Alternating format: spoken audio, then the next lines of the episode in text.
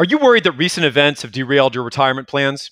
It certainly made us reassess all aspects of ours, and that's why we're proud to offer our listeners a chance to work with David McClellan, a fiduciary financial advisor from Forum Financial. David's practice specializes in financial life coaching and retirement planning. And right now, he's offering free consultations for our listeners if you mention the podcast. As part of this consultation, David can help you understand your financial freedom number and what that means to you in assessing your future financial plans. If you want to build wealth, if you want to make optimal decisions within your financial life, David is someone you need to talk to. You can reach him at 312 933 8823. Once again, that's David McClellan at 312 933 8823. He's located in Austin, Texas, but he's got a nationwide clientele. Do yourself a favor and get some great financial advice for free and see if you might want to work with Mr. McClellan. I think you'll be happy with your phone call. Hey, y'all, just a reminder that the 2023 Longhorn Football Prospectus, Thinking Texas Football, is out and it's been out for about a month and it's doing great. I really appreciate all of you who've been buying it, reading it, and leaving five star reviews wherever you buy it. And where you can buy it is Amazon if you want the paperback version, or if you want the e version in your hot hands right now, go to Apple or go to Smashwords. The great thing about Smashwords is you're supporting an independent publisher and you can buy the version for any reader that you want. So if you got a Kindle, buy the MOBI version. If you got an Apple product, iPad, or even just you want to read it on your laptop or your uh, PC, just buy the ebook version on Smashwords. Really easy, beautiful format, and you'll get a full appreciation of the wonderful photography of Will Gallagher, the crack photographer, not only for the Thinking Texas Football preview, but Inside Texas. And then, of course, I want to also thank Eric Nahlin, the editor in chief at Inside Texas. He was kind enough to contribute a recruiting section. As always, his comments are great, and no one knows the recruiting game better than Texas or I should say, inside Texas, and Eric Nahlin. Hey, jump in. If you haven't ever bought it before, I think you'll really enjoy it. And if you have bought it before, hey, it's time. We're uh, about 25 days out from the season. Let's get on it. We are on Colin Simmons announcement eve.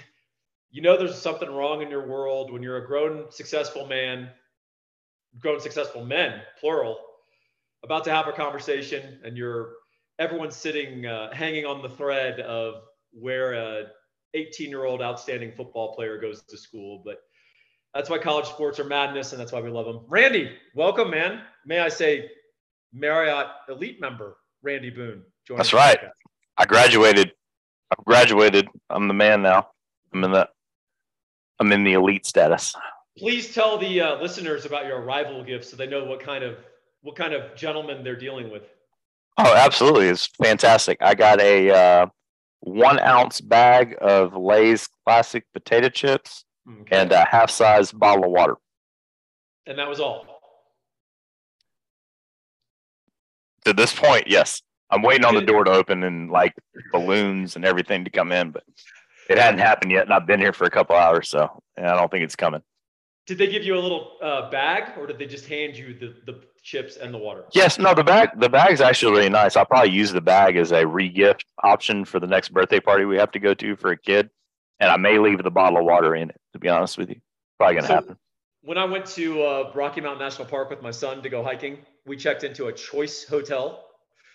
Uh, not necessarily the top of the the hotel uh, rankings, but I had uh, elite membership there because of like matching status, all that bullshit, right?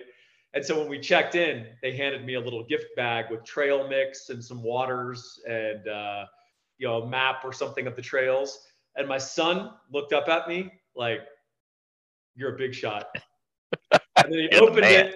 He opened it. He found the trail mix and it had M and M's in it. And he was like, "Yes, this is the best hotel we've ever stayed at." I'm like, "All right, man." Good to know. It's great. I all I got when I got uh, to travel back in the day with the family was a big Rand McNally at uh, Atlas that was like the size of the suburban that we were uh, driving in. So, were you the navigator? Was it your job to keep keep to keep things moving? No, I just sat in the back and looked at the map, trying to figure out where we were going. Oh, okay, gotcha. That's how they kept me quiet. Just and you just looked at the map for about six hours. Yeah, I was I was a pretty big nerd when I was a kid. So I don't know if that's still actually, am really. I'm not sure that's a sign of being a nerd. Could be a sign of some other stuff, man. Yeah, probably so. You're probably right. Yeah, uh, I don't think kids today understand the the road trip where you're just lining up a stain on the window and then pretending it's a sight on a laser and you're shooting it at you know upcoming you know approaching no. cars or you're playing games where you look at signs or you play corners uh, or slug bug you know wherever you see a vw bug you slug the other guy in the shoulder. Kids don't they're watching their entertainment sets. we, we played ford we played fords versus chevys back in the day. So somebody picked fords somebody picked chevys you'd drive for hours and be like i had 37 how many did you have? And just lie just make it up. Oh, 100 percent. Nobody ever played it honestly, but are are you what, a Ford what, or what games? What games are played honestly? Are you a Ford or Chevy man? I've always had Chevys, but I usually pick Fords because I felt like there was more of them. Yeah, it's true. What game is played honestly? The perfect segue for a, a guy who pitched in baseball. Exactly. That's the point. Uh, Astros killing it right now. Uh, did you, you did you see the Kyle Tucker grand slam live? I did, and I still can't figure out why people try to get him out down, but I hope they continue to do so. Yeah, he's he's the Ivan Melendez of big big league hitters in that regard. They they just keep pounding him down, and I don't I don't get it. Like, at least make him beat you with something he hasn't proven that he can handle over and over again is the pitcher in you freaking out that the guy had bases loaded, starts the the the, the sequence 0 and 2, has Kyle Tucker behind, and he gives up a grand slam. Because you know, while he was standing on the mound, he's like, just don't give up a grand slam. Yeah, that's that's the old don't don't think about it because the mind can't process the the negative, right? right? So if you say don't give up a grand slam, your mind's telling you to give up a grand slam. Um, I've had many, many, many O2 counts over the years and uh, had them go awry. So I can't say anything for that. But yeah. I know uh, Augie was not scared back in the day to remind you of the fact that it was O2 and the fact that the guy could even reach the ball is your fault. So there you I was go. like, well, I'm not going to bounce. I'm not to throw it off the backstop. He's like, no, no, no, that's not what I'm saying. I'm like, that's kind of what you're saying. Basically, just right. strike the guy out on 0-2 and don't give up a hit. There you go. Was the that that's basically what he was trying to tell us, and he's right. That's the goal. So that's I think you can live that bigger in life. There's Augie always had pearls of wisdom hidden in, in even the most mundane instruction. Randy. Very very much so. All right. Well, hey, let's talk about this recruitment Colin Simmons. We're not going to provide any particular insight that you, if you're a recruit Nick, that you haven't heard. Uh, how into this are you, or how into recruiting in general are you? I'm kind of curious. I, I mean, I, much more so than I used to be, just because it gives me something to to follow. Uh, I know he's a badass, um, but as far as anything beyond that, like I'd be lying to you if I told you that I was like super plugged into what's going on. I basically just keep track of who we're uh, who we're after, and uh, you know what the what the end result is. Yeah, have you watched like any of his huddle? Oh yeah, no. I mean, I mean, if I was a college coach, high school coach, evaluator, whatever, uh, I mean, yeah, he jumps off the screen. Yeah. First step. So, yeah, no, I mean, he's he's super quick. He's long. Looks like he's got the bend that that you look for around the edge. Um, he's going to add weight easy, and I think he can carry it easy. Um, but I mean, as far as like game stats or game film and whatever, no, I, I mean, I'm not well versed on that. But I mean, if if you throw, you know, three highlights up on the screen at me, that's a guy I want on my team. Yeah, I think he, I think he's a one to three highlight player. We are sort of yeah, like, probably clo- probably closer, probably closer to one. Yeah, you're like, I don't think we need to watch much more. Like, we don't need to really dissect this. Like, go get him on the team. Yep. Uh, all right. Well, so you guys know when you listen to this, obviously, probably most of you, the announcement will already have happened. Uh, Simmons will either, he's supposedly choosing between Miami, LSU, or Texas. It's Texas, LSU. Uh, Miami, one of the ways that I know they're not a part of this is that their main boosters and contributors have RICO statutes being filed on them and uh, S- SEC investigations. Not the SEC we're about to join, Randy. The no, other SEC. different. The yeah, the one you don't want to be involved in. That's right. Uh, so that's not good for Miami, where they're dropping of bags. That's all right. They'll find another person in a couple of years. They'll get that machine ramped back up. But it's going to be Texas LSU. It's been topsy turvy. I think it's going to be Texas. We'll see. Someone probably listening to this after the announcement is going to be uh, screaming at us right now if, if he chose LSU. But I don't know. You have, you have any deep inside scoop, Mr. Boone? I, I don't have any deep inside scoop, but I agree with you. I think it's Texas. And if we're wrong, should we just accuse the other school of all sorts of? Uh... Yeah, they just they they cheated in ways that are unfathomable, and uh, you know some sort of Venezuelan uh, oil money is funding why he went to LSU. They gave him an options contract. Uh, right. I was laughing because there was an LSU poster on uh, one of their boards who wrote, "I'm ready for this economy to go to go green, so we don't lose any more players to Texas and Texas A&M." In other words, all of our money comes from oil money. That's an LSU yeah. grad because his state's Sorry, more reliant on oil by far yeah. than we are. That's your one source of income over there, swamp guy. you gotta love a fan base, man.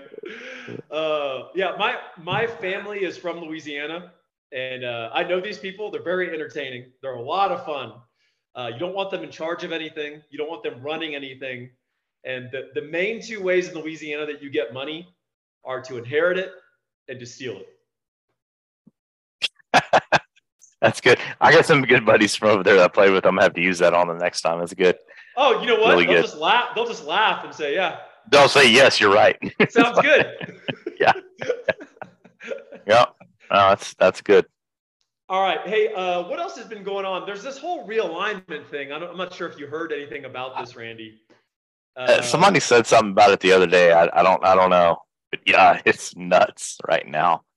Nuts. Can you imagine being Oregon and your non-revenue sports you you have to play a Big Ten schedule? Like, what is this even going to look like? In a vacuum, yes. But having been to not Eugene, but Portland, Oregon before in my life, I just don't. I, I just I don't get it. Like I, I don't I don't know how you're going to get that. It's such a like small regional thing in Oregon that actually cares about Oregon. Like yeah. the rest of that state could care less. Like they're talking about, you know, trees and this and that and whatever. I, I, I mean, maybe, maybe it's worth it. I, guess you get. I mean, you're going to get a national bump a little bit from Oregon if they're good, just because of the matchups. But there, there, there's no regional appeal outside of Eugene. Well, Which, I mean, what's what's the population? A couple hundred thousand, maybe hundred thousand. How big? Yeah, I mean, it can't be that big. Uh, it's also, it's a weird thing, man. It's weird. Um, imagine you're USC. You're selling the California dream, right? And by the way, in November, our road games will be at Wisconsin and Iowa. Yeah. Well, I dispute the fact that USC's sold the California dream because I don't know if you've ever been to their campus or close to it, but you better keep them tightly confined because that's not a uh, great area. It, it's like it's it's a rough it's a rough area, rough. So it's it's not a great area, but the the dream they sell, and I think this is the, what they do is the players, a lot of them, especially the older ones, they live in Manhattan Beach. Yeah, they live. Yeah, no, you're right. And they take you're correspond. Right. They take uh, online courses, and they show up to play in the Coliseum on Saturday.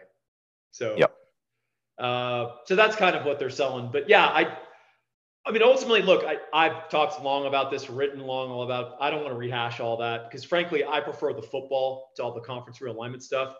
I'm just tired yes. of reading national sports writers that don't know what they're talking about. They, they literally don't know how any of this works, and they keep retweeting about how Cal and Stanford are the most coveted schools, you know, and now they're going to join the ACC. Randy, I'm not sure if you know that. Uh, I saw it. The, saw it today. It, it's just a lack of critical thinking skills, and I I just don't. They don't get it, and ultimately, look, either you're on the outside looking in on this, or you're deep on the inside. And Texas is in the SEC, and there's two conferences you want to be in: the SEC or the Big Ten.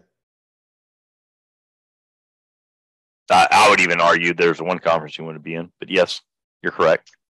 Yeah, I mean, I can, I can, I hear that. I just think that the Big Ten has. Oh, it's got its place. It's got its, it's place. Got one, I think they've done a good job bringing in. I mean, I they they they energized that conference by bringing in those new yes. additions. It's going to be weird. It's going to be awkward. It's going to be awkward, and I th- I think if they do add the the West Coast schools, the thing about adding it helps the awkwardness, I guess, so to speak. Yeah. But um, I don't I don't think it's too hard to to discern where the where the true uh, number one in the hierarchy is. Mm-hmm. Yeah, I think that's probably right. Um, and within that conference, there's been one school, one team since 2008 that's been at the top yep. of that hierarchy. That's the Alabama Crimson Tide. Texas, I hear Tail may be playing Alabama this year. I'm not sure if you've heard about this matchup.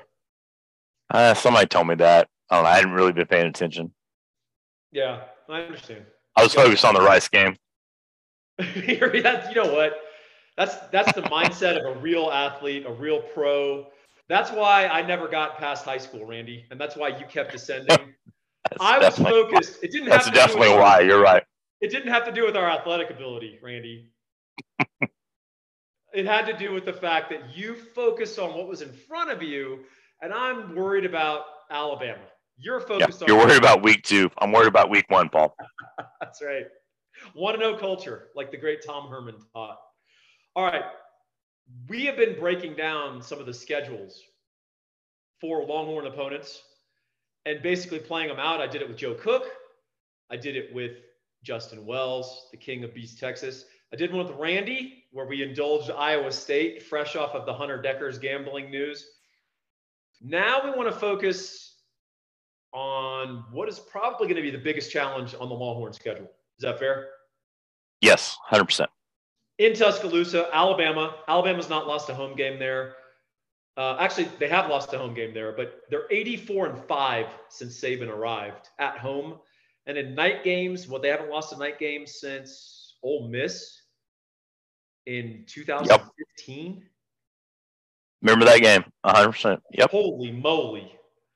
So, with that in front of us, you want to break down the Alabama schedule and talk a little bit about Let's their team before we break it down?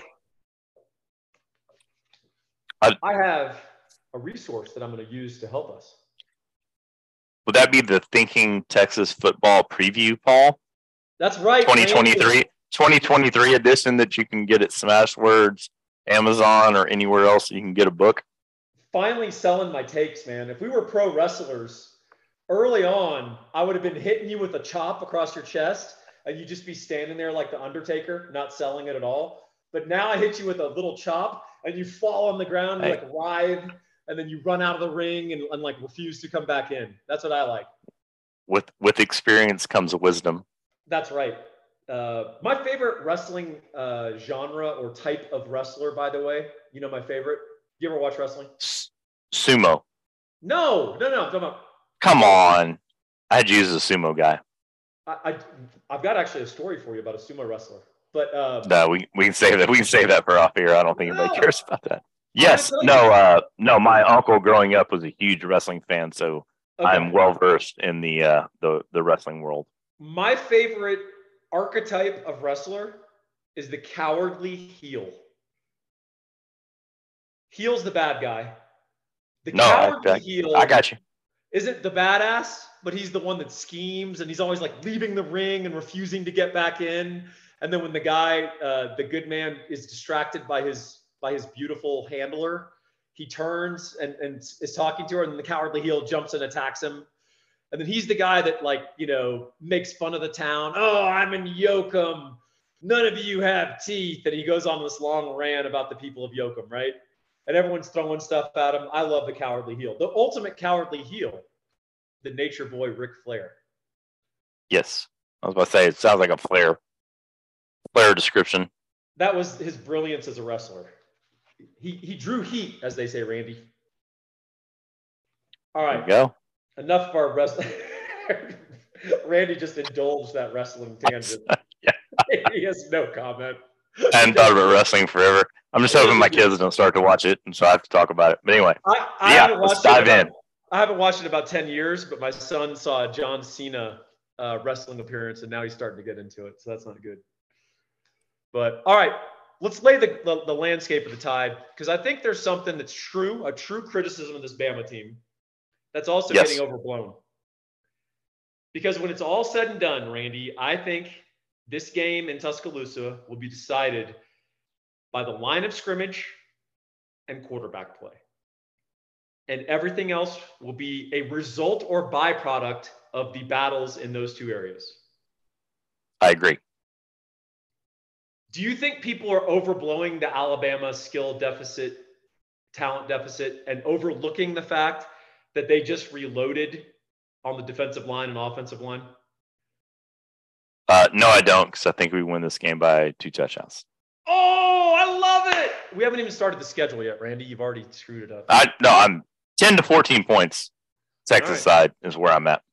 All right. Well, let's talk about the strengths and weaknesses of this team before we jump into the predicting. Is that fair? Let's do it. All right. So fair to say they don't have their four first round NFL receivers running around out there anymore. Uh, Correct. But they do have Jermaine Burton. He's the transfer. He's the speedster from Georgia. Good player. Very good player. Yep. And then I think the guy that all the Bama people are talking about is Kobe Prentice. He's a sophomore. Uh, he's sort of the dude that they think is going to emerge to be a dude. Uh, and I think, you know, there's probably good likelihood that does happen at some point. I think the real strength of their offense is going to be that offensive line.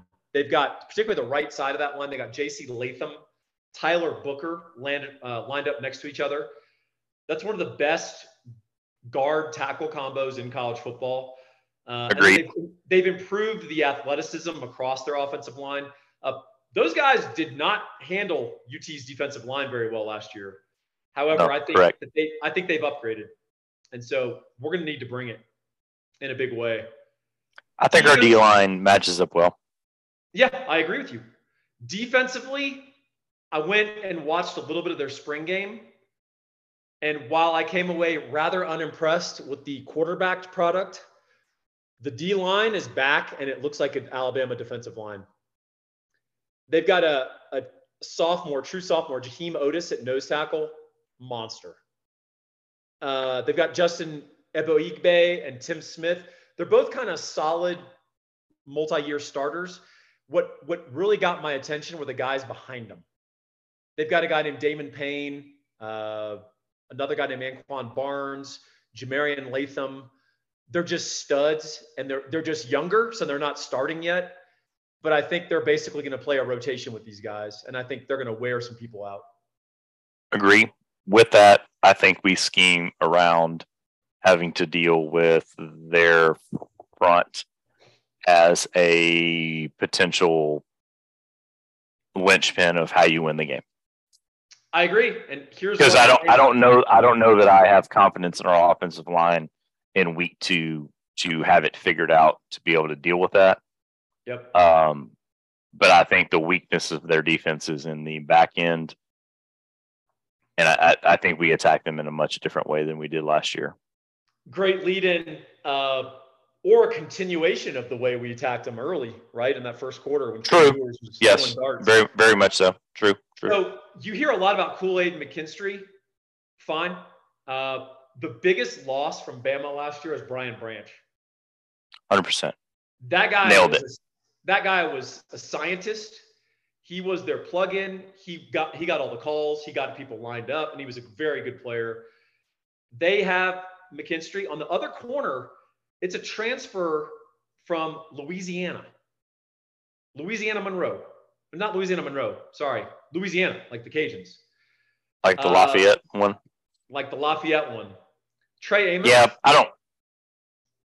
Yeah, I don't put much stock into where those guys come from because most of the time you can cover, you can cover. It really doesn't matter. You're, you know, you ended up where you ended up on a on a whim or whatever. But uh, but yeah, I mean, it's not. It's he hadn't been, regardless of how good he is, he hadn't seen receivers like we're going to throw at him. Agreed. So the, the criticism of him was not where he came from. If he's a FCS or a G5 All American, by all means, they they added to their their roster. He's just a guy. They didn't yeah. have another corner, and that's who they're starting. They don't have anybody else there. Yeah, that makes yep. sense. Yep, he's just a dude. And then they're going to start a true freshman. This dude is the true freshman safety equivalent of our Anthony Hill at linebacker. He's just force of nature. Like you watch him play, and you're like, holy shit. His name's Micah Downs, but he's playing safety, not linebacker. You can't just hmm. point and shoot that guy. And Sark is going to mess with that kid's mind. Oh yeah, hundred percent. So I think Randy's exactly right. The way we move the ball is throwing this ball, throwing the football against Bama. Yeah, no, I think I think you spread it wide and, and you attack them on the perimeter and then downfield eventually. All right, hundred percent. We would be remiss if we didn't talk about quarterback. So the latest intel, Randy, is that it's not going to be Jalen Milroe or Tyler Buchner, who they convinced to transfer from Notre Dame. It's going to be Ty Simpson. He's a redshirt freshman. He was a five-star quarterback in Tennessee uh, high school. Uh, he's he's a so Bama wants to run the ball. Yes. What accompanies your desire to run the ball best?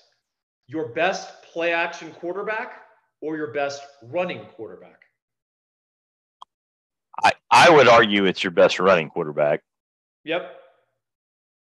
But with the way that Saban and, and Bama have approached it over the years, it is your best free snap read quarterback. It's not necessarily any of those. Correct. Hey, we're in this play. I need you to get out of this play and get you into the correct play. And if and if you can run some play action off of that, so be it. So here's my prediction. Uh, Bama, and, and I don't know. Sorry. Uh, Go ahead. I don't know enough about them to know which one of those three that guy is, but I don't know that any of those three has that as their number one strong suit. Yeah. Especially in week two. We don't know. Here's what I think Saban's going to do. Week one, we'll talk about their schedule. They don't have an opponent. They're like us, they get to do whatever they want. I think it's going to be, even if a guy wins it, you're going to see an or on that depth chart. And yep. I think I think he's going to play Ty Simpson with Jalen Milroe. And I think they're going to make us Probably. prepare for Jalen Milroe's legs, and we're going to see mostly Ty Simpson. That's my wild. I don't disagree with that. That's my wild ass guess on August 9th, which may be completely wrong in one month. I just if if I'm Pete Kwiatkowski or whoever's involved in that, I, I just don't see an arm coupled with decision making to scare me on the back end at this point. Yeah. along, along with along with the receiver talent. That's key because that's going to be a real proving ground for me to see the growth in Kwiatkowski and this defense, which is yeah. Can you identify the situation where your defense needs to bring, yes. bring the pressure, don't concede the easy throws, get this quarterback trailing by two touchdowns in his home field and the crowd's getting restless and freaking out. Yep. And, and, and the guy's gone three and out and thrown, thrown a pick in his in the first quarter. I agree. All right. You want to talk about the tide now that we've uh, talked about sort of the Let's do it. context? All right. So Randy and I are not obligated to agree. However, we have already demonstrated that we eventually sometimes end up at the same place. So we'll see if that happens again. We got Middle Tennessee State at Alabama. Randy, do you have Middle Tennessee uh, uh, no, I don't. We're, we're going to go one and zero. Oh. That's cowardly not to pick the upset, but that's fine. All right. I hey, I don't. Hey, hold on. Wait before we move on. Don't put it past them to make this close. Explain. early, early. I'm saying don't don't put it past them to be. You know, this is one of those games, week one, where you look up at halftime and it's you know they're down by seven or whatever. Like they they typically try to do that or tend to do that. But no, I, in terms of winning the game, I don't think they have a they don't I don't think they have a prayer. Okay. I, I don't know anything about Middle Tennessee State, to be honest, other than it's in Murfreesboro, Tennessee. Uh, but I think Bama will lead heavily at halftime. So, okay, we'll see right. how it happens. All right, Randy, you file that away. Texas Longhorns come to Tuscaloosa, Tuscaloosa, Tuscaloosa, week two, September 9th. It's going to be a night game. Texas at Bama. The Vegas line when this came out was eight and a half, Randy, which I bet uh, heavily. It is now six and a half. So it will continue to go down. I agree, and here here's why. I was listening to one particular lines maker on a podcast that who I respect, who actually does the the research. He doesn't just get on there and spout narratives, mm-hmm. and he thinks that there is such a built up respect for Bama and Saban at home in this context, and there's been such a hangover of we believe in Texas getting burned he thinks the proper yep. line for this is Bama minus three and a half. Okay. Yeah. Interesting, right? All right. What happens? Texas by more than a touchdown. I love it. How? What does it look like? I, I just I think the Bama offense scuffles. I think we okay. throw it all over them. I, I, I wouldn't be surprised to see a struggle to run. Yes. Because um, I think I think early in the season it's going to be prove it mode for uh, for Bama, and they're going to put it, you know, make it be on Quinn's shoulders. But I think we have the weapons to uh, to outclass them early. I'm not. I'm, I don't think that I would have that same opinion of a Nick Saban coach team on November 18th. But I think it's early, and that's where I'm going with it because I think we got it circled. Yeah, horns by ten or, or uh, by seven or more. Two thoughts. We're simpatico on when we play them. Do you want to play this Bama team that's going to be putting together their quarterback position and their secondary?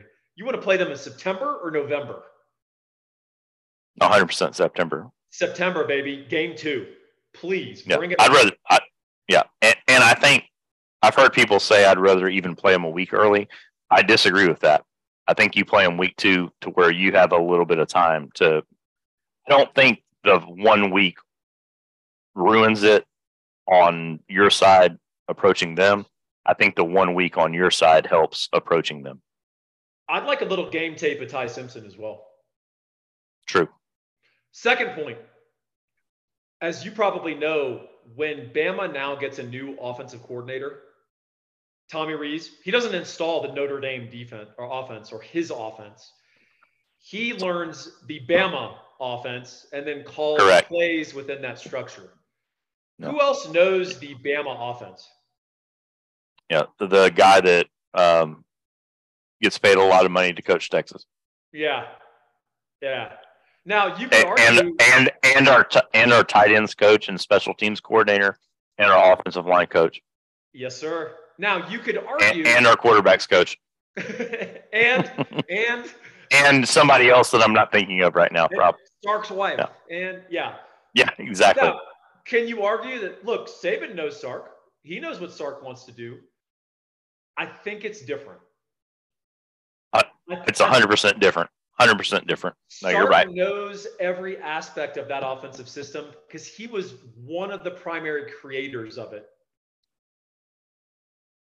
He and Kiffin, effectively. And I promise you, that, Lane that, Kiffin. I was about to say that system is a lot more Lane Kiffin, Steve Sarkisian than it is Bill O'Brien or anybody else that's going to call plays there. Yes, thank you. Anyway, I wish it was still Bill O'Brien, to be honest with you, but yeah, yeah. Kiffin. It's it's a Kiffin it's a Kiffin Sark offense from Norm Chow days, is what it is. It's modified with the spread, right? Correct. Yes. So is Sark going to have a couple of long conversations with Lane Kiffin before this game? Oh, absolutely. Well, Lane Lane's only putting his team through walkthroughs now, so he's probably in Austin helping them game plan. That's probably true. Yeah. I don't know if you heard that today, but oh my gosh. Also, Lane really likes to troll Saban.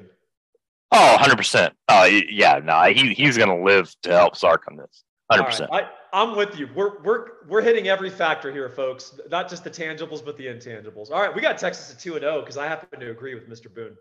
All right. Alabama travels to South Florida. You heard that correctly, Randy. Alabama is traveling to a G5 school for their stadium in Tampa Bay, Florida. Why on earth would Nick Saban agree to do that, Randy? Same reason we went to Central Florida back in the day, which I still disagree with, but yeah, whatever. Because he wants to go into Florida and have a footprint there, yada yada yada. And Bama having lived outside, having lived just outside of Tampa, Tampa's a great place. Yeah, but, and, uh, and Bama fans will still outnumber the South Florida fans. Oh, by far, by far. Hey, did you see uh, Nick bought a house in Jupiter Island this offseason? I did not. Seventeen and a half million dollars. Good for him. It's a good yeah. spot. Not bad, man. Not bad. Uh, that's on the other side of Florida. For those of y'all wondering, it's I would have went. I would have went on the other coast, but hey, what do I know? I, I, like that Florida coast too. I prefer that. I like the Cape Coral, all that area. Actually, it's cool. Yeah. Hell, I like Destin. I'm. I don't mind the Redneck Riviera at all. Yeah, no, Destin's great. It's just the the part of Florida between Destin, between yeah. Destin and Tampa that sucks. Yeah. yeah. All right. So we got Bama three now. Uh, no, we don't. I got them at two and one. That was a trick. Quit trying right. to trick me. Stop that. Two and one. They now host the Ole Miss Rebels. Kiffin smuggled Sark the latest playbook. Texas whipped Bama with it. Saban's going to make a little statement in Tuscaloosa, and he's going to run the ball 73 times for 521 yards on inside zone. Is Bama going to win this game? No. What? No, they're not. What? Ole Miss is going to play all 17 of their quarterbacks, and they're going to win this game by three. Are you taking this seriously, Randy? No, I'm dead serious. I got Ole Miss to win this game. All right. I have Alabama winning this game. Randy is going to send me a lot of text messages when Ole Miss wins this game. Sorry, you're wrong. That's right. All right. Now, we got Bama traveling to Mississippi State and Starkville. I'm, I'm assuming this is another L. The Tide, the Tide dynasty is unraveling. No, no that's a win. All right, so they're three and two. I got them at four and one. Uh, Mississippi State. I just want to say again, Mike Leach is gone. That sucks, man. It's a yeah, that sucks.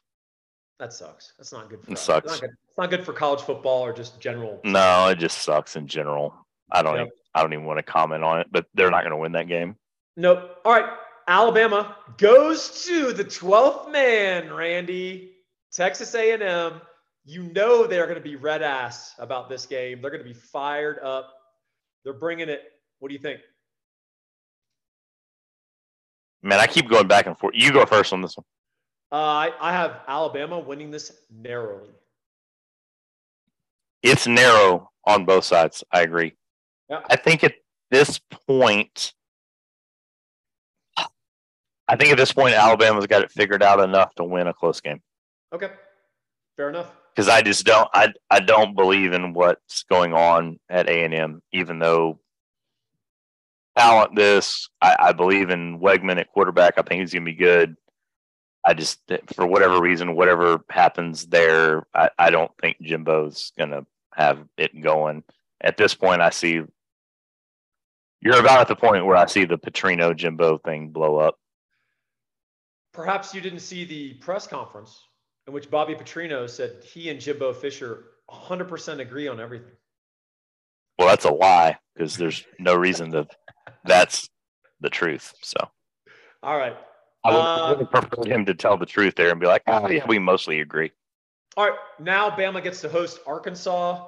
Uh, Arkansas Arkansas can run the ball. Can Bama stop the run? Yeah, they went. Yeah, Bama wins this one. Five and two for Randy. I got Bama at six and one. Now Bama gets to host the Tennessee Volunteers and Josh Heupel. What do we got? I think Tennessee is uniquely positioned to stretch their defense if their quarterback situation is decided at that point in time. I do not believe in the fact that they will have their quarterback situation uh, decided at that point in time. So I'll say Bama at home. Joe Milton is the Nuke LaLoosh of college football yeah. quarterbacks, and there is no Susan Sarandon or Kevin Costner. I, I hope I'm wrong because I'd, I'd love to see that dude be great, and I kind of like Heupel, but I just I don't know, man. I, I haven't seen enough, and I, I don't I think they're going to roll with him, and um, uh, I'd be able to, I'd be able to give you a better answer on October seventh. But yep, I'm going to go Bama at that point. Bama gets a bye, and they host the LSU Tigers.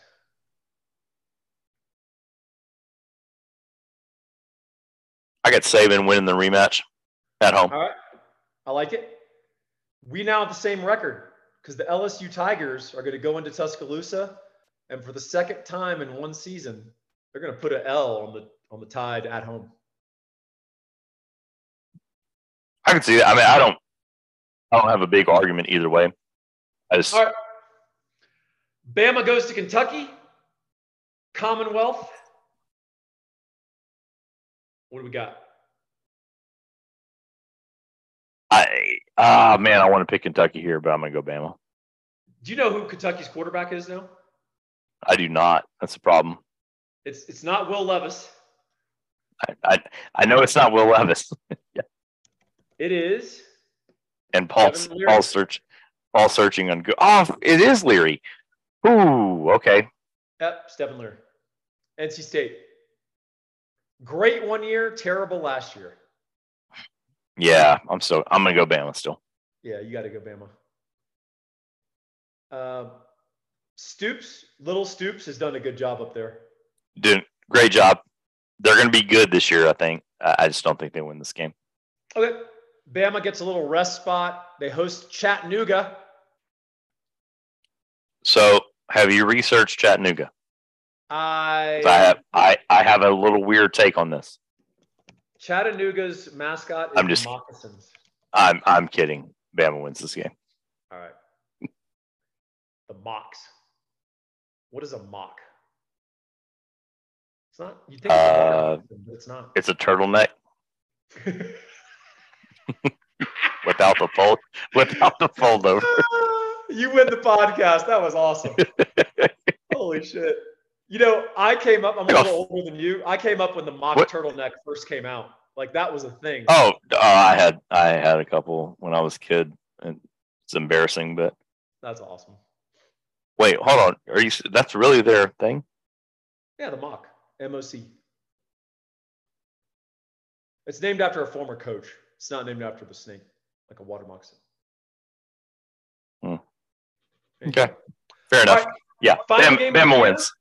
Final game of the year. They play Auburn, Iron Bowl. They're going against Hugh Freeze, baby. Closer you, Hugh Freeze. Down. Hugh Freeze wins this game somehow. I'm going with it. I'm in. I'm all oh, in. No. I don't know how he does, but he somehow wins this game. They're. I appreciate the sentiment. I don't. Probably because probably because Bama's somehow out of the SEC picture. Oh no, but Hugh Freeze wins this game somehow. All right, with, with a bunch of with a bunch of Auburn, Alabama bankers that their kids have run off. They're not fulfilling their contracts, and they play instead. All right. So you got you got Bama going nine and three. I got them at nine and three. I really want them at eight and four, but I couldn't figure out how to make them lose four games. This is the the end of an era, according. To. But I, I, it, let's put it this way: if we beat them in week two, I hope they go eleven and one. I, was gonna say, so I've got them at ten and two. If we beat them, I want them to go eleven and one and just destroy yeah. people because Yeah, they crush are, people the rest of the way. They are going to be our insurance policy, right? Yeah, I need full red ass Nick Saban the rest of the way out. Yeah, it would. Um, it would be fitting in the new SEC if A&M and Texas beat Bama in the same year. That'd be crazy. I mean, I wouldn't. I wouldn't. I wouldn't put it past them. I mean, I just A&M's got a lot of skill talent on offense, and I think Weigman's going to be really, really good. Um, I just I can't do it at this point. No. How long? How much longer do you think Saban's going to coach?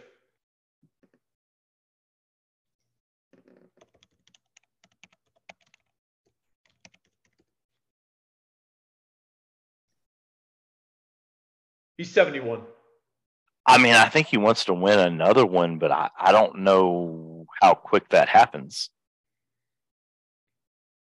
Oh, I am not built like that. Like, I mean, if I'd have, if I'd have had the success he's had, I'd, I'd be chilling on a lake somewhere. You'd be on Jupiter. Seventy, probably, depending on success this year. If he gets it together, I, I'm gonna say three more years. This year included. I think he dies in the Thoughts? tunnel of the Iron Bowl. Yeah, I mean, that's that's the other option, right? Like 14 years. This is now. what this is what I this is what I do. This is what I know. Well, I don't know. I always thought my dad. I, I thought my dad was going to do that for forever, and then he finally just got fed up and actually did it. So, a lot of coaches are aware of the Paul Bear Bryant story, where yep.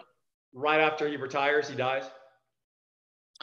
No, it's and that's not a uh, it's not an uncommon thing around these parts. Yeah. You know, people people that have been married to their jobs or people that uh, you know their wife dies at whatever. You know, you got the the two week later deal. Um, you know, I'm I'm very familiar with that, and I and I get it.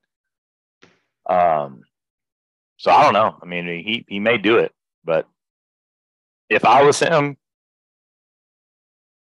yeah, probably chase one more, see how it's looking, and then if it's not looking good, but I, I just don't. I, I think Georgia's passed them.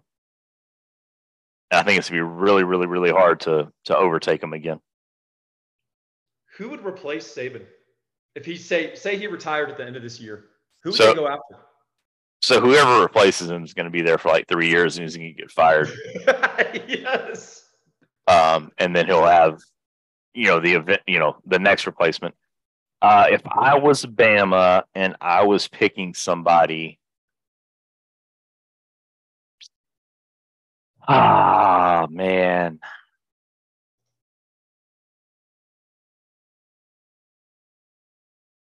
I mean, Dabo is kind of an easy answer, but I don't think that's really the answer. I think Dabo could be the answer to get fired in three years. Hmm. Hugh Freeze. Never. You know, I don't have a good answer. Who you got? Who do you got? It's it's the guy coaching Texas that Bama fans would actually want. That he's Steve Sarkisian yeah, I just, has a real he has a real soft spot in the heart of Bama fans. Yeah, no, I agree with that. I just I think you have to see him do special things in the next couple years, and if he does that, I don't think Texas will let him leave. Would they hire Kiffin? Could be. I, I Yes. Yeah, they would, wouldn't they? They would. I could see I could see him being that guy. I just I the thing about it is is like I, am old enough and you're old enough to remember Bama before they were Bama again. Yeah, sure. So the question is what you know at what investment level are they in the new world, right? We got a new we got a new hierarchy, new there's a new uh there's a new limit to the poker game.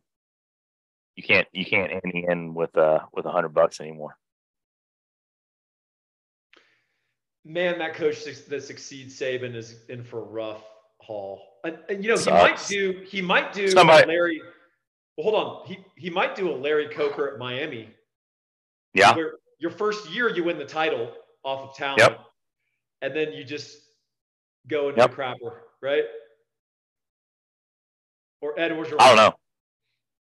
I wouldn't want it if I was in college. If I if I, if I was a head football coach in college football, and I was successful at wherever, where I mean, I don't know, whatever school you would think would be deemed to be necessary to be considered for the Bama job. Ah, man, it would scare the shit out of me. I mean, I guess you take if you if they give you a three year deal, you take the payout, and you hope it works. Oh, that's the same as Northwestern job. Yep. You, take yep. that job to get paid and set up your family for life, right? Yep. All right. Let me switch tacks slightly. What coach, realistic coach, at Texas A&M would scare you? You'd go, oh man, all right, that's on. Because I got a guy in mind. Oh, no. Realistic. I mean, first, first guy that pops into mind is coaching in San Antonio right now. Jeff Traylor, you nailed it. Second guy's coaching in Lubbock. Yeah. I think it's that type of guy. I think it's yep. a guy. It's a, it's a that type of guy to me fits there, and the fact that they haven't gone after that type of guy is part of the reason why it frustrates me that they can't figure it out. Even though I'm not in favor of them figuring it out, it's just uh, we've had this conversation before. Like, there's no reason why Texas and Texas A&M are not both perennial top ten pro- programs. I mean, Texas should be Florida, the state of Florida in the '90s, where it's just Miami, yes. Florida, Florida State yep. trading mm-hmm. off. Um, yep. Traylor would be scary at A&M. McGuire, I, th- I think, I think, I think so. Uh, I think him more so than McGuire. I think McGuire's got the personality that fits well in Lubbock. I don't know how well received that goes in East Texas. Interesting. My opinion. Just my brief knowledge of the regions of the state. Um, I think McGuire is a little too salesman for the A and M crowd.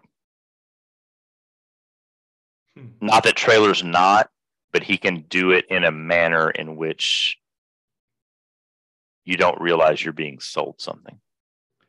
McGuire's very upfront with what he's doing. Yeah, he's like, I'm gonna, I'm about to sell you. Yep, he he's read the uh, he's read the uh, the old English literature books that I read in high school. It's like, hey, the introduction, you're going to tell them what you're doing, then you tell them what you told them you're tell them, and then in the conclusion, you tell them what you told them that you're going to tell them, and you told them. Yes. That that's him. Yeah. Traylor is Traylor is very much more so my uh my communications class in college where the first day the guy brought in a uh, magician and was like, "Y'all don't even realize what I did, but y'all are all going to go buy that shirt after class." Wow. So it's a very, it's a very, it's a very much a different approach. They can both work, but you got to have the right audience. Is Jeff Traylor just a more likable Texan PJ Fleck? I think he's a better coach than Fleck at, at the X's and O's level. But yes, I agree. Same same general general concept. But I, I think he has a much better he has a much better X's and O's acumen than people give him credit for. Agreed. He's been too good for too long. I think more importantly, he he understands that his X's and O's ability is only useful in recognizing that ability in others. Yes, I, that's. I was just about to say that. He has won football games in a multitude of different ways over the course of his career, and I think if Frank Harris tomorrow said, "Hey, coach, I'm out," and his backup quarterback, I have no idea who his backup quarterback is, but say it's, uh, you know, I don't know, somebody of uh, Cliff Kingsbury's ability back in the day. That whole offense tweaks, and I think they still win eight games or nine games or whatever they're going to win this year. Because he know, I, I think I think he has the ability to to to recognize that. Yeah, it's a Traylor just like Fleck. He has all these little things. Like he's got the triangle of toughness. He did that in Yeah. high school at Yeah. And but there's a there's something of a sincerity about it that's disarming. Like even when I know Traylor's kind of in his doing his thing, I enjoy it, and I like the guy Yeah. still, Mhm. right? Yep. And that's that's But- to me what would scare me about putting a guy like that replacing Jimbo, who is fundamentally kind of unlikable and awkward, right? And insecure. Jeff Traylor is very comfortable in his own skin, I think. Hundred percent. Yep. That's a scary dude to put in charge of A&M and in terms of his recruiting acumen and he can recognize X's nose and he's not scared. Like he'll just hire who he thinks the right hire is and No, worry. I agree. And and I, and I will say this: Eh, for the for the sake of the football in the state, I hope they make that type of hire one day. I just hope we're ahead of them Yeah. because I, I, I really do feel like both programs should be at a at a, at the forefront of college football success. So I don't But I'm if we're ahead of but if we're ahead of them, it makes it a little bit better. I'm not tapped into the Aggie zeitgeist on this, but would they be excited about Traylor or be like, oh, this is small time. We sh- we should have an NFL coach or we should have we should be going after Dabo or whatever, right? I think that would depend upon the circumstances that he arrives. Does that guy leave for bigger and better things? Traylor comes in, everybody's happy. If that guy gets canned, it's probably a little bit worse of a situation. Well, Jimbo ain't leaving. Not on his, not on his own accord, he's not. No, because nobody wants him. No, no, no. Even even a great year this year, it, it that still he's, it's not happening. So no, I don't know. that's interesting. Is there weird. That's that's my take on it. I was probably wrong, but that's that's where I'm at. you know the other place I'd hate to see Jeff Traylor? Uh, anywhere on our schedule, honestly. OU.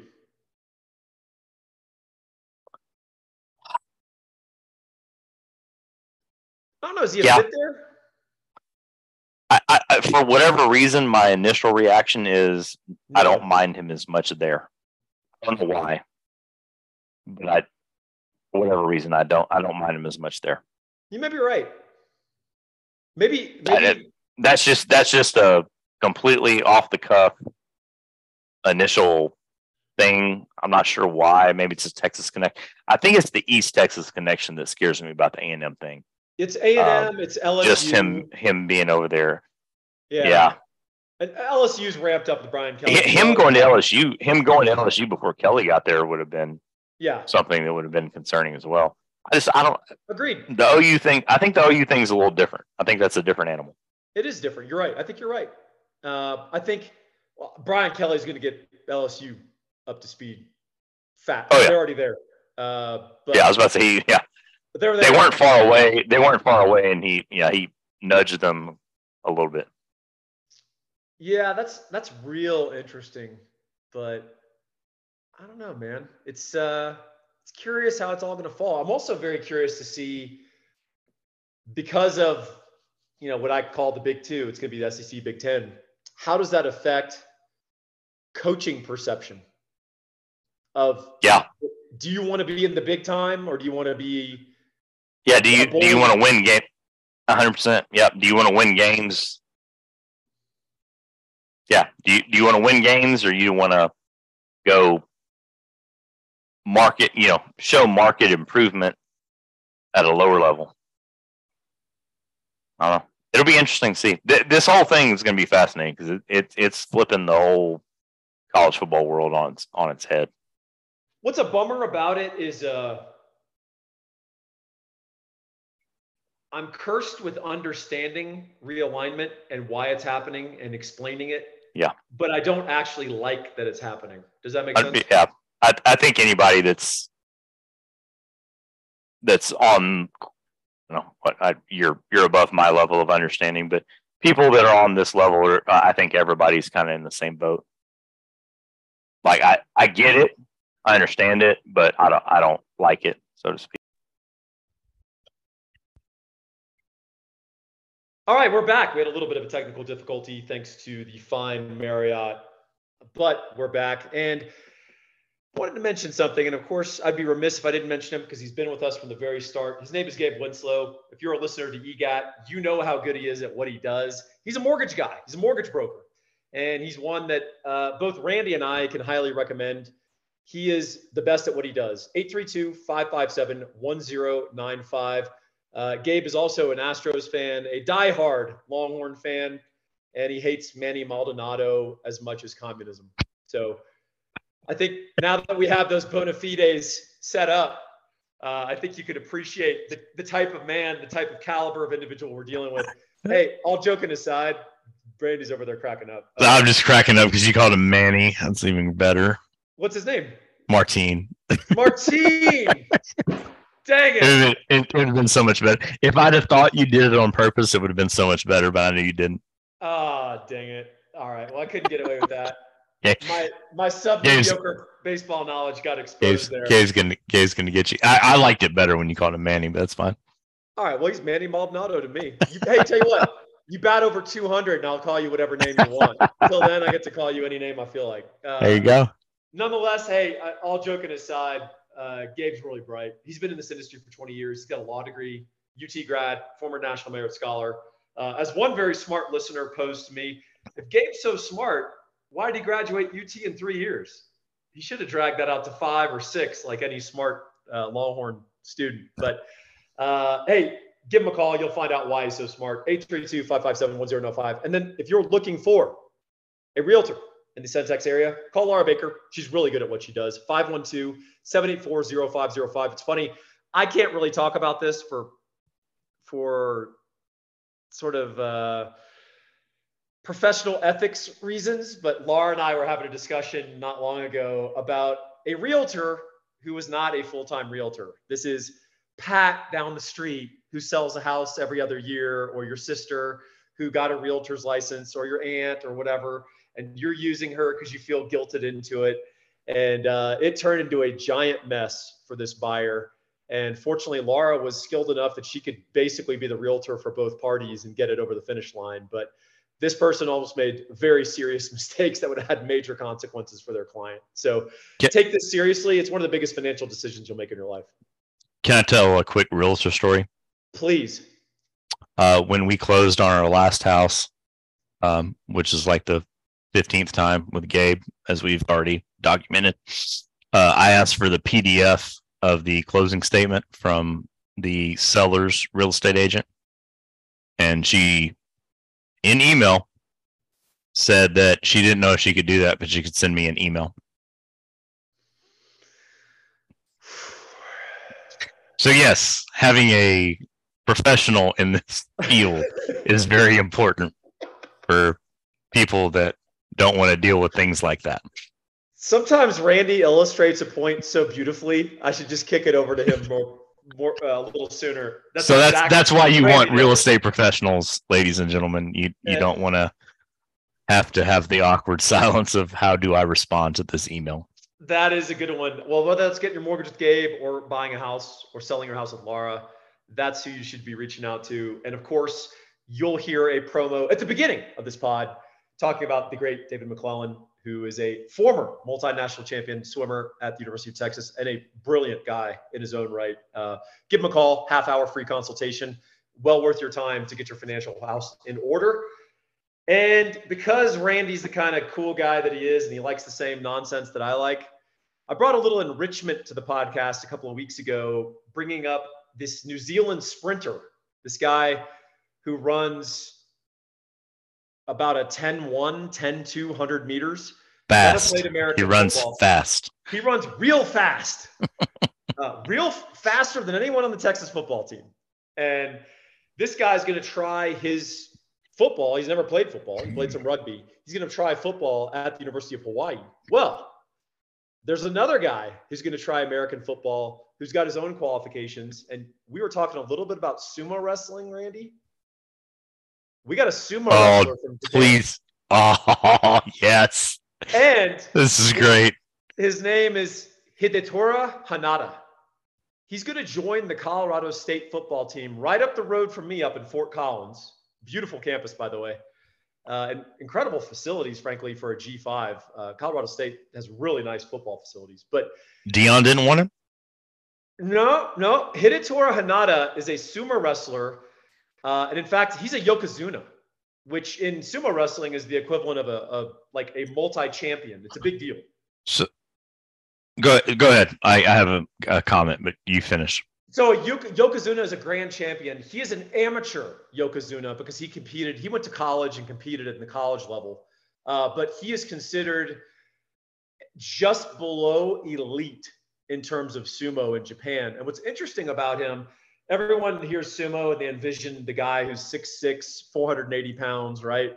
Uh, you know, massively fat, squatting down in a big, a big circle. But this guy is about 6'1", 285 super flexible, super quick, and his his hero in the NFL is Aaron Donald. Oh, he's going to play defensive line. He's going to play D tackle. Okay, that makes more sense. I, my question was going to be where on the offensive line do you put your Yaka Zulu? Yokozuna. There- Okay, sorry, my fault. But yeah, if he's 6'1", 285 and has any type of hand striking ability, which you would figure he does, uh, yeah, nose tackle makes sense. Yeah. So here's what's crazy. Uh, they tested him. Just, just had him run a 40. He'd never really run a 40 before. He's Who cares? a sumo guy. Yeah. And he ran a 5 2. It's pretty impressive. Still, don't, I mean, still don't really yeah. care, but yeah, it's good. Exactly. and he can do side splits, full splits. He's crazy flexible. And, and that's one thing people should know about sumo is they are all about level change and leverage, right? And so even those Yeah. big fat guys, and this guy is not a fat guy if you see him, uh, they can get real low. And more importantly, they can exert power while they're low. Like I can get low, I can squat down and touch my ass on the ground. But if I fired out on someone from that position, I'm not going to doing any power, right? So do you see him as a shade guy, or you you using him head up on the center and just say you shove this dude straight back in the quarterback's ass? I Which- think he might be. A, I I think he's a three technique. I think you're trying to use him. I didn't think about that. That's probably a better idea. he could be a neuro. Uh, he could be a nose guard. He could be a burrowing nose guard, right? Just burrows. I just think. I, I agree with you. I was thinking he'd be heads up because then you just put him on one guy and you just destroy that guy. yeah. But if you play him at three, then you tell him to affect the guard, but then in turn that affects everything. As long as yeah, no, I agree. That then it, I don't know. Be interesting to see. So you mentioned this in, in Hanada. You mentioned striking power, and that's really important because that's also a big aspect of sumo. There's obviously leverage. Low man wins, just like in football. Yep. But you also need some agility. So in sumo, a, a very legitimate strategy, if you're a smaller, quicker guy, is don't be there when the other guy fires out across from you. You take an angle on him, and then you exert your leverage. The other thing you could do in sumo is you could slap, you could strike. Yep. And you can also do like extended hands into someone's chest to try to control them. Uh, he does all that, and he's got heavy hands. So he's going to be playing for the Colorado State Rams. I have no idea if you're going to see him play at all this year, but Jay Norvell, who has a little bit of an OU and Texas connection, he's the head coach at Colorado State. Uh, he's pretty excited about getting this guy, and this guy is fairly mature. He already has a degree from a Japanese university. He's coming here to basically spend a couple of years trying to learn football. His dream is to play in the NFL. Hmm. Kind of cool. Got another got another guy to watch. That's crazy. Yeah. Yeah. So Hidetoro, Hidetora. All I can think all I can think of is where where I would put him. I think I agree with you. I think three techniques where I would where I would go. So unless I you're gonna unless you're gonna run a, a kind of an off base of defense where you literally have a heads up nose tackle and you tell them to slant and just destroy people. But I just uh, flipped on his sumo highlights, and this guy has crazy balance, leverage, and, and body control. Yeah, we. I mean, I, excuse me. I, I was at a completely different place until you told me he was, you know, 285, and then that, you know. Yeah, you. I mean, it's a gr- it's a great skill set to have. On the line, hell yeah. Surprised yeah. nobody's tried it before. Really. Yeah, I'm sure there's not. There's probably not a whole lot of people that are just lined up over there to come over here. There's not, and and honestly, I think the sumo that would try are failed sumo, who aren't good at it. True, or or or they're the much larger version that I was thinking of in my head that probably don't translate. Regardless of how, you know, I mean, yeah, you can be athletic and strike and this, but if you're 4A and you can't move, then no, it doesn't matter. Yeah, yeah, it's gonna be super interesting. I love this kind of. No, stuff. that's a that's an interesting deal. That that between that and the the sprinter guy, it's giving me uh giving me a couple things to to put on the radar. Yeah, we've got a little late night viewing for the west. You know, those mm. West Coast times always help.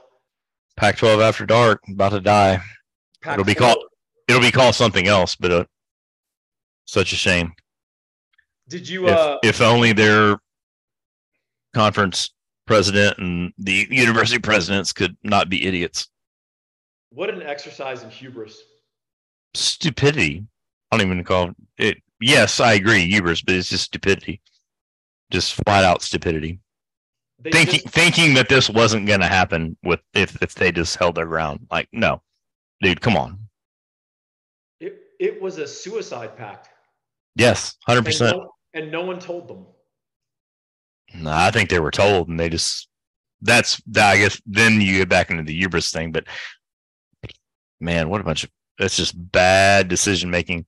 And those guys that made those decisions got paid a shit ton of money to do it. I feel really bad for Oregon State. Yes. Yep. That's about it. that's about it. Yeah. I'm, I'm done with my list. Yeah. No, I don't. Um, yeah. Everybody else, I'm good. But yeah, no, that, that kind of sucks for them because they've been relevant over there. Yeah. In multiple sports. Are you going to support the Pac Four on Patreon?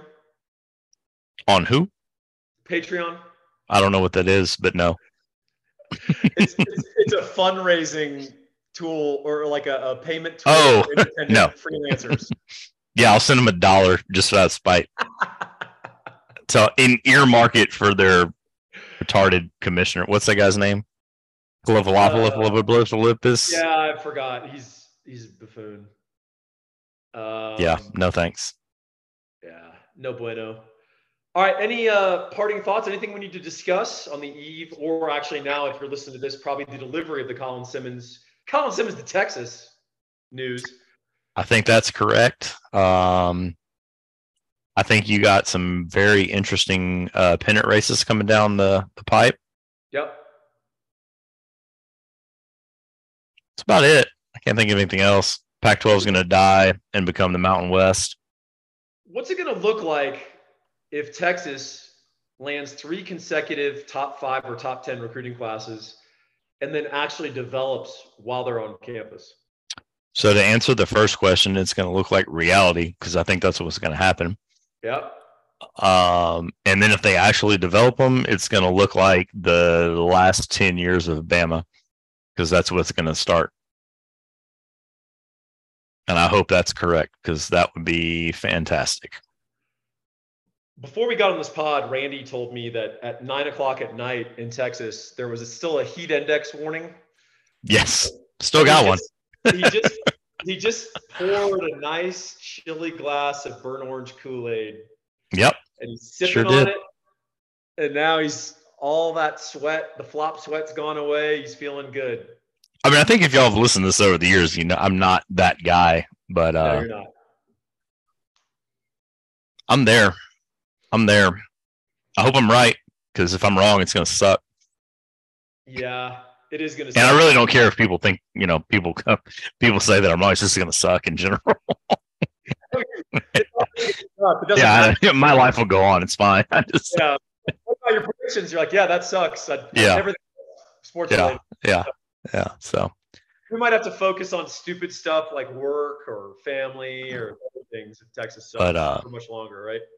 But no, man, I, I man, I, I, just, I really think that those guys are. I think they're in the boat. I hope so. And I think we, uh, I think we're running an organized ship, Brandy. I think we're going to develop some of these guys. It's a very, very, very nice, uh, very nice aberration from what we've had in the past. Yeah, 100%. Well, folks, it's still the Kool Aid season. It's August 9th. There's there no live bullets fired. Yeah, we got, for, we got, got a whole month. Got a whole month to build up your hopes, everybody. That's right. We got a whole month to do this, and then either uh, raise them even higher or dash them on the rocks. So, uh, anyway, I, I, will say for everyone, I think Randy and I will adopt a, a, a attitude that it's a whole season. So Yes, hundred percent. No, no one game is going to determine the. Yeah, I'm. I'm. Yeah, I'm not going to fly off the handle after week one or week two, regardless of what week two holds. But so when Rice comes into Austin and beats us by a field goal, yeah, that one. That one not happen. We're going to try to stay even keel. We're not going to be angry. You're not going to hear a lot of cussing. if Rice comes into Texas and beats us, then we will not do a podcast that week. the podcast is done. All right, on that I'm going to travel. I'm going to travel to Colorado Springs, and me and Paul are going to go hiking in the mountains for the next two weeks. We're going to do a little sabbatical, get our lives together, get our heads together. All right, hey, on that note, folks, thanks for listening. And hey, if you haven't done it, go leave a review. Leave us five stars. It does matter. If you haven't bought the Thinking Texas Football preview, obviously I would appreciate that, and I think you'll appreciate it once you buy it and you read it. And uh, you know, if you're in the uh, business of contracting and you're building a school somewhere or something, or building yeah. a municipal office, reach out to Mr. Randy Boone. He can help you yeah. out. Give us a holler. All right, got, y'all, we're out and hook them. Hook them. Interest rates are up and the market is tumultuous. And now more than ever, you need the best darn possible mortgage broker working on your behalf. That's Gabe Winslow, and you can reach him at 832 557 1095, or you can go to mortgagesbygabe.com. What makes Gabe so unique? Well, he's incredibly bright. He's a UT grad. He's got a law degree. He's been in the mortgage industry for over 20 years, and he is a true mortgage broker. What does that mean? It means he can shop for the best deal at over 80 different lenders and find you the terms that best suit you. Most mortgage guys you talk to won't reveal that they have exactly one size fits all for you and exactly one conduit to get your loan. If you are in these hyper competitive markets and you're in these markets that have frankly gotten a less a lot less friendly to the consumer, you need the best possible person working on your behalf. That's Gabe Winslow. He has our full endorsement. You can reach him at 832 557 1095.